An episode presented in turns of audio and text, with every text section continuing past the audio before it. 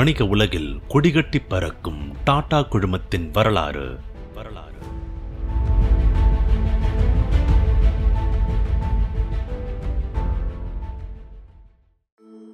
டாடா குரூப்போட இந்த வரலாற்று தொடரோட கடைசி பகுதியில் ஏன் உலக பணக்காரர்கள் பட்டியல்ல டாடா இல்லைன்றதை பத்தி தெரிஞ்சுப்போம். டாடா குழுமத்துக்கு மட்டும் ஏன் மக்கள் மத்தியில ஒருவித ஈர்ப்பு இருக்குது? ஏழை பணக்காரங்களுக்கு இடையிலான வித்தியாசம் மிகப்பெரிய அளவுல இருக்கிறப்பவும் டாடா குழுமத்து மேல மிகப்பெரிய வெறுப்பு இல்லாம இருக்கிறது ஏன்? டாடா குழும நிறுவனங்க மக்களை சுரண்டதா பெரிய அளவுல கம்ப்ளைண்ட்ஸ் வராம இருக்கிறது ஏன்? உலக அரங்குல மிகப்பெரிய வியாபார குழுமங்கள்ல டாட்டாவும் ஒண்ணு.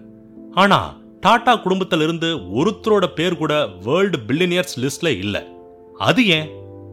இப்படி பல கேள்விங்களுக்கு டாடா குழுமத்தோட 150 ஆண்டு கால வரலாறு கொடுக்கிற ஒரே விட சமூகம் அப்படின்றது தான் ஒரு சாதாரண பிசினஸ் கம்பெனியா தொடங்கப்பட்ட டாடா குழுமம் நாளடைவுல இரும்பால மின் உற்பத்தி நிறுவனம் சொகுசு ஹோட்டல்னு எல்லாத்தையும் இந்தியாவுக்காகவும் இந்தியர்களோட தரத்தை பறைசாற்றவும் கட்டமைச்சு சாதிச்சும் காட்டுச்சு.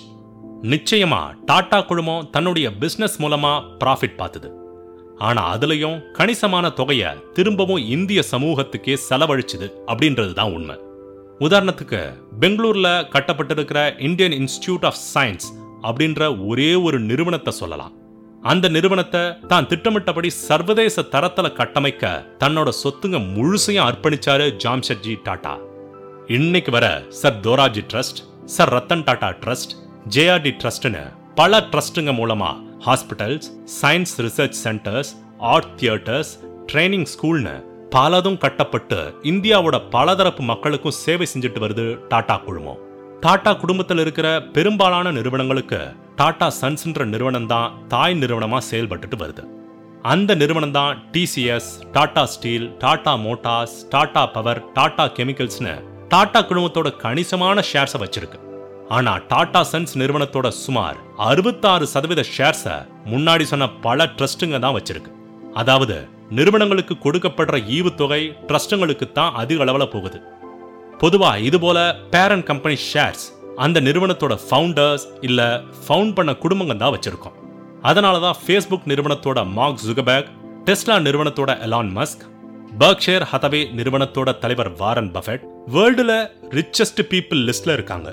இன்னைக்கு ஒட்டுமொத்த டாடா குடும்பம் பத்து பெரிய ஃபீல்ட்ஸ்ல முப்பது கம்பெனிஸ் ஆறு கான்டினென்ட்ஸ்ல நூறு நாடுகளில் தன்னோட பிஸ்னஸை செஞ்சுட்டு வருது. ரெண்டாயிரத்தி இருபத்தி ஓராம் ஆண்டுல டாடா நிறுவனங்களோட ஒட்டுமொத்த வருவாய் நூற்று மூணு பில்லியன் டாலரை தொட்டுச்சு. டாடா குழுமத்துல ஒட்டுமொத்தமாக எட்டு லட்சத்துக்கும் மேற்பட்டவங்க வேலை பார்த்துட்டு வராங்க. ரெண்டாயிரத்தி இருபத்தொன்னு டிசம்பர் நிலவரப்படி டாடா குழுமத்தில் மொத்தமாக இருபத்தொம்போது நிறுவனங்க ஷேர் மார்க்கெட்ல லிஸ்ட் செய்யப்பட்டு சுமார் முன்னூத்தி பதினாலு பில்லியன் அமெரிக்க டாலர் மதிப்பு கொண்டதா வர்த்தகமாகிட்டு வருது. இந்திய ஷேர் மார்க்கெட்ல டாப் நூறு நிறுவனங்கள்ல மார்க்கெட் வேல்யூ அடிப்படையில பட்டியலிட்டா TCS Titan Tata Motors Tata Steel Tata Power Tata Consumer ப்ராடக்ட்ஸ்னு பல நிறுவனங்க அதுல வரும்.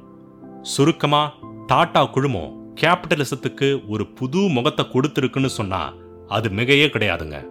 டாட்டாஸை விமர்சிக்கலாம். இல்ல அவங்களோட உடன்படலாம் அல்லது முரண்படலாம் ஆனா நிச்சயமா அவங்கள புறந்தள்ளவே முடியாது. இந்தியன் பிசினஸ் அரேனாவில் அவங்களுக்கு கிடைச்சிருக்கிற இடம் இனி மத்த எந்த ஒரு நிறுவனத்துக்கும் கிடைக்குமான்றது சந்தேகம்தான்.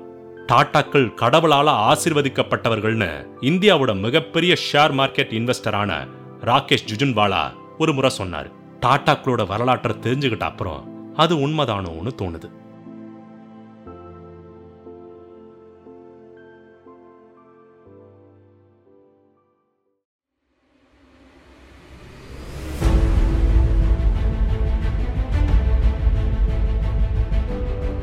வணிக உலகில் கொடிகட்டி பறக்கும் டாடா குழுமத்தின் வரலாறு.